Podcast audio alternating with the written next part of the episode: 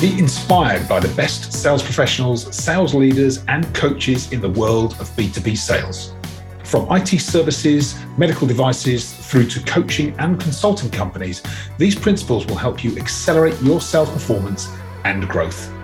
Using models from the best selling book Inspire, Influence, Sell, and award winning programs from Focus for Growth, you'll have the inside track on the psychology, skills, and systems used by the world's best sales teams.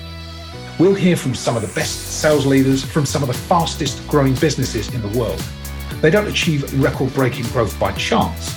They have a proven sales and leadership approach and a laser focus on growth. You can hear exactly how they do it, one conversation at a time. This is the Inspire Sales Podcast, and I'm your host, Justin Leigh.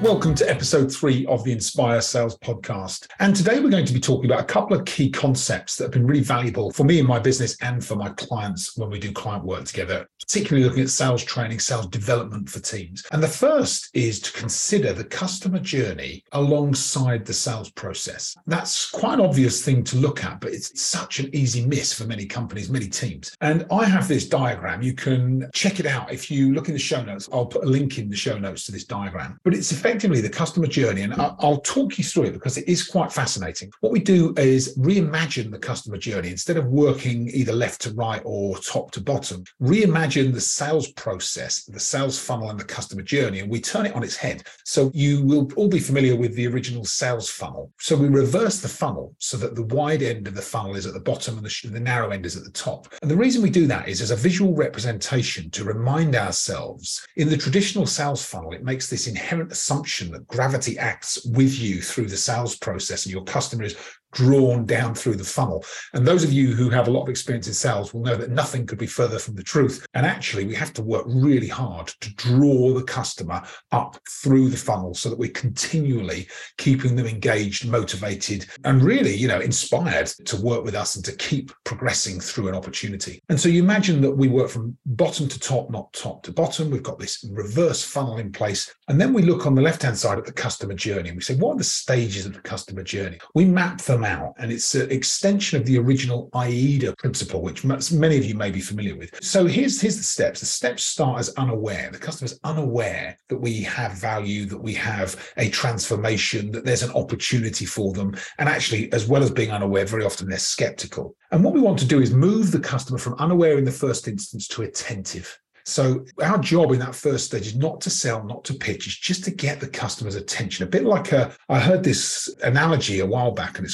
resonates quite well. It's like a dog whistle. It's like you want the uh, customer's ears to prick up as if they've heard a dog whistle. And when the customer becomes attentive, our job then is to start to think about how we move them to the next stage. So attentive, from attentive, the next stage is interested. Now, we move through these first three stages by doing great preparation, knowing what our value proposition is, knowing what our key messages are. And then from attention to interested, it's about market insight. How can we share some things with a customer that disrupt their thinking, that tell them something they don't already know, either about their business or about the marketplace? And that insight moves the customer from that first stage of attention to interested. Now, when the customer's interested, we mustn't mistake that for a buying signal. All that means is that we have the customer in a position where they'd like to know more, but the biggest mistake that salespeople make at that stage is to start to pitch their products. And I've done this years and years myself. And it's not until I had formal sales training and started to recognize and map out this route that we're talking about now that I changed the approach. And when you have the customer's interest, your job then is to understand their needs. And we ask questions, we listen to the customer, we summarize what they're telling us, we ask more questions, we go deeper, we try and think about the challenges they're facing, we try and think about the objectives and the goals they're trying to achieve. We try and bridge this gap where they are right now, what they want in the future, why they haven't got it already. And all of those questions that get the customer talking about their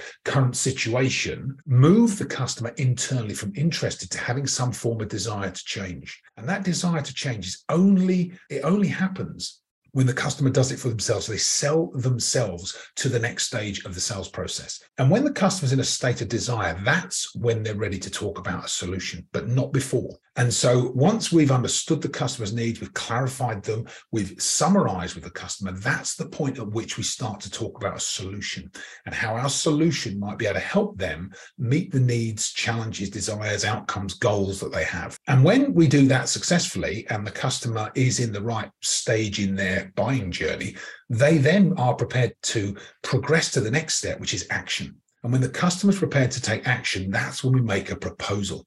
And our proposal then meets a customer that's ready to move forward and progress. And if we position that in the right way and have the discussion and gain agreement on it, then we can progress the customer to become a, instead of a prospect, a customer with us. And our job at that final stage then is to create some form of immediacy and urgency so that the customer will be motivated to follow through on their actions and we will be motivated to do the same. And this, again, it's a really simple principle, but it's one that gets very often missed by sales teams is that final interaction with the customer to make sure that we maintain immediacy, maintain urgency, huge motivation for the customer, and we do that through by future pacing, by solid summary, by being really clear on the actions we'll take, really clear on the actions the customer will take, getting them to articulate when they'll act, when we'll act, and starting to join up the dots two or three steps ahead of where we are now. And then the final stage for us is we have a customer at that point. We have a customer engaged, a customer involved with our business. Our ultimate goal, though, is to think about how we create lifelong loyal clients for our business. And this is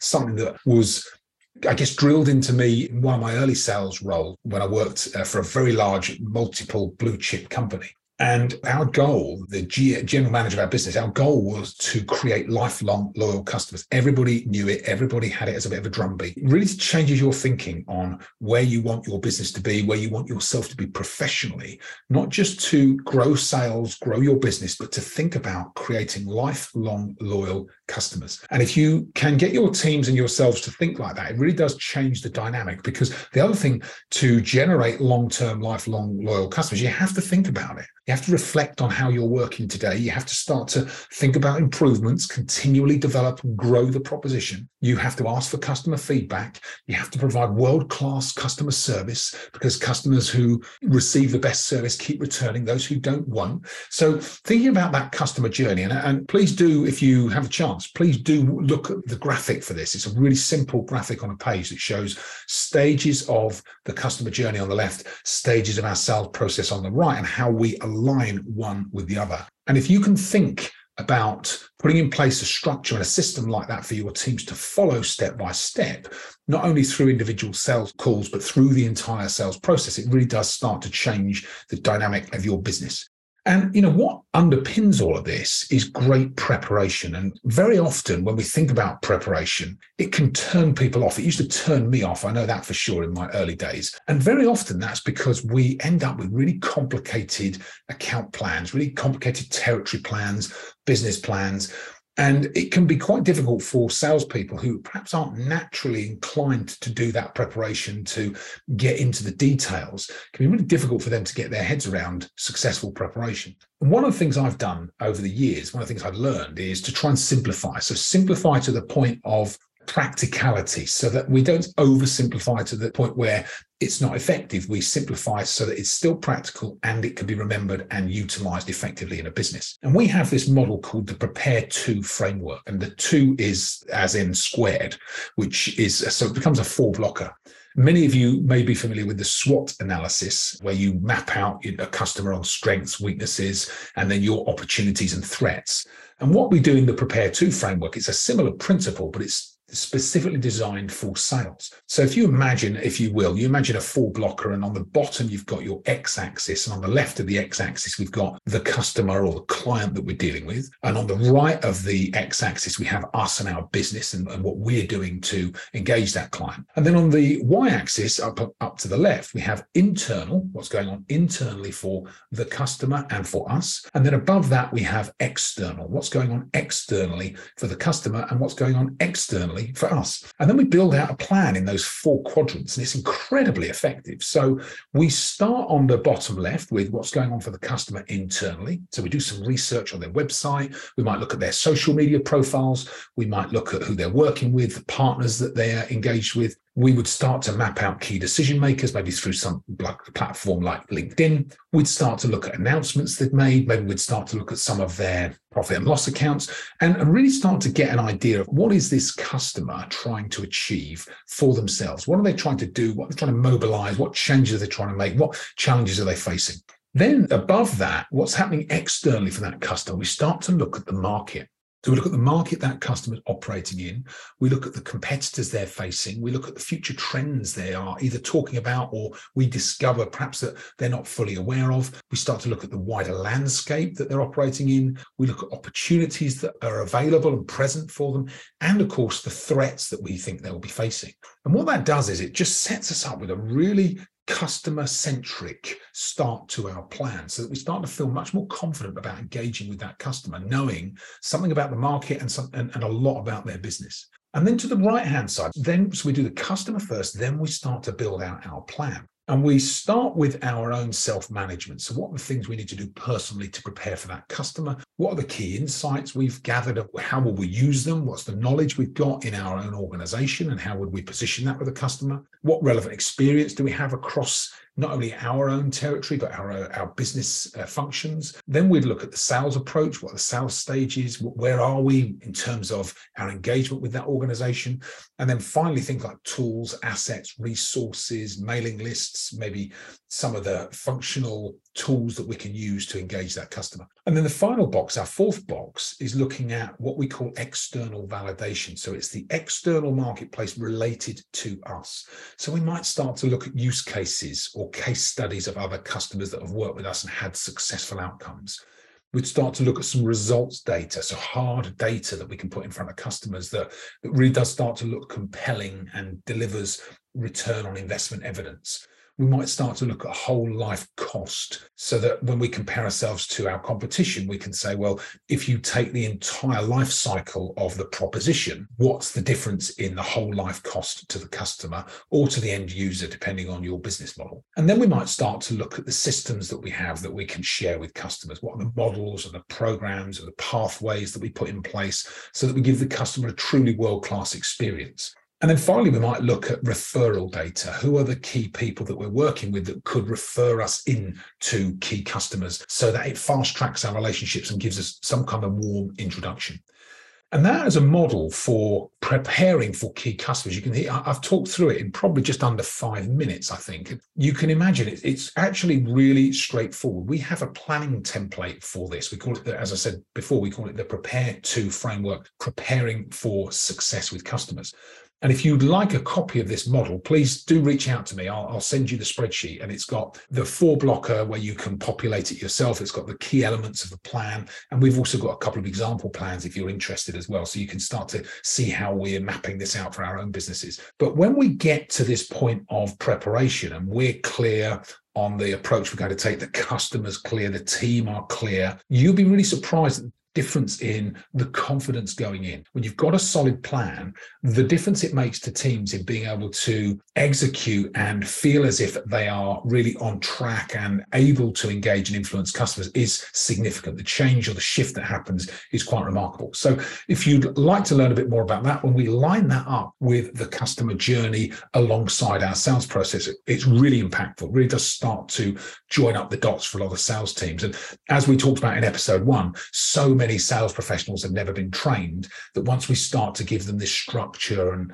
and just a bit more uh, guidance around the approach they're going to take with customers it really does make a difference especially when you've got someone that's quite a natural salesperson someone with natural capability put this kind of structure in place they really start to light up their performance. It really does make a difference. Now that's going to wrap up for today's episode. Next time we're going to talk about how do we engage customers? How do we get a more relevant approach for key customers? How do we make our messaging more customer focused, more customer centric? How do we get these cut through messages? And we'll talk about some principles and we'll look at some examples as well next time. And then we'll start to go into our sales process. So we'll look at how we engage people. We'll start to look at how we develop rapport and relationships. And we're really going to now start to, in the next three or four episodes, work through our sales process so that you get a great idea of how our models work and how you can start to deploy them in your organizations. I hope you've enjoyed today's episode. Please feel free to share it with somebody if you have, and uh, if you'd like to make a, make contact with us, if you'd like to get in touch, please feel free to do so. If you'd like, we're going to in about five episodes' time, we're going to start to interview guests. If you are interested and you'd like to join us, feel free to reach out to me directly, and I look forward to hearing from you. Wishing you every success for this year, and I'll hopefully see you on the next episode. Take care. See you soon. Genuine thanks for listening to the Inspire Sales Podcast. We hope you enjoy learning some of the most cutting edge sales techniques and getting close to some of the greatest sales leaders in the world now and in the future. If you'd like to explore further, please feel free to visit our website, focusforgrowth.co.uk. And if you'd like to take our sales acceleration scorecard and discover your sales and influencing score, then check out the show notes for the link in the bio. If you have enjoyed this episode, please hit the subscribe button. If you know people in your sales and leadership network that you think would like to listen to, then please share this episode with them. I'd be very grateful. If you'd like to get in touch with me, please feel free to do so. If you have suggestions for further guests, or if you'd like to appear yourself, please contact me or my team. You can connect with me. I'd love to hear from you. My social profiles are in the show notes, and I look forward to being with you on the next episode. Thanks again for listening. See you soon.